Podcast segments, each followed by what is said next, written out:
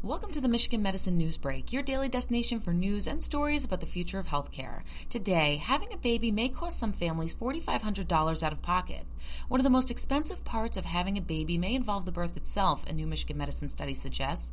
For some families, average out of pocket health care spending for maternity care, including pregnancy, delivery, and three months postpartum, jumped from $3,069 in 2008 to $4,569 in 2015, according to the findings published in Health Affairs.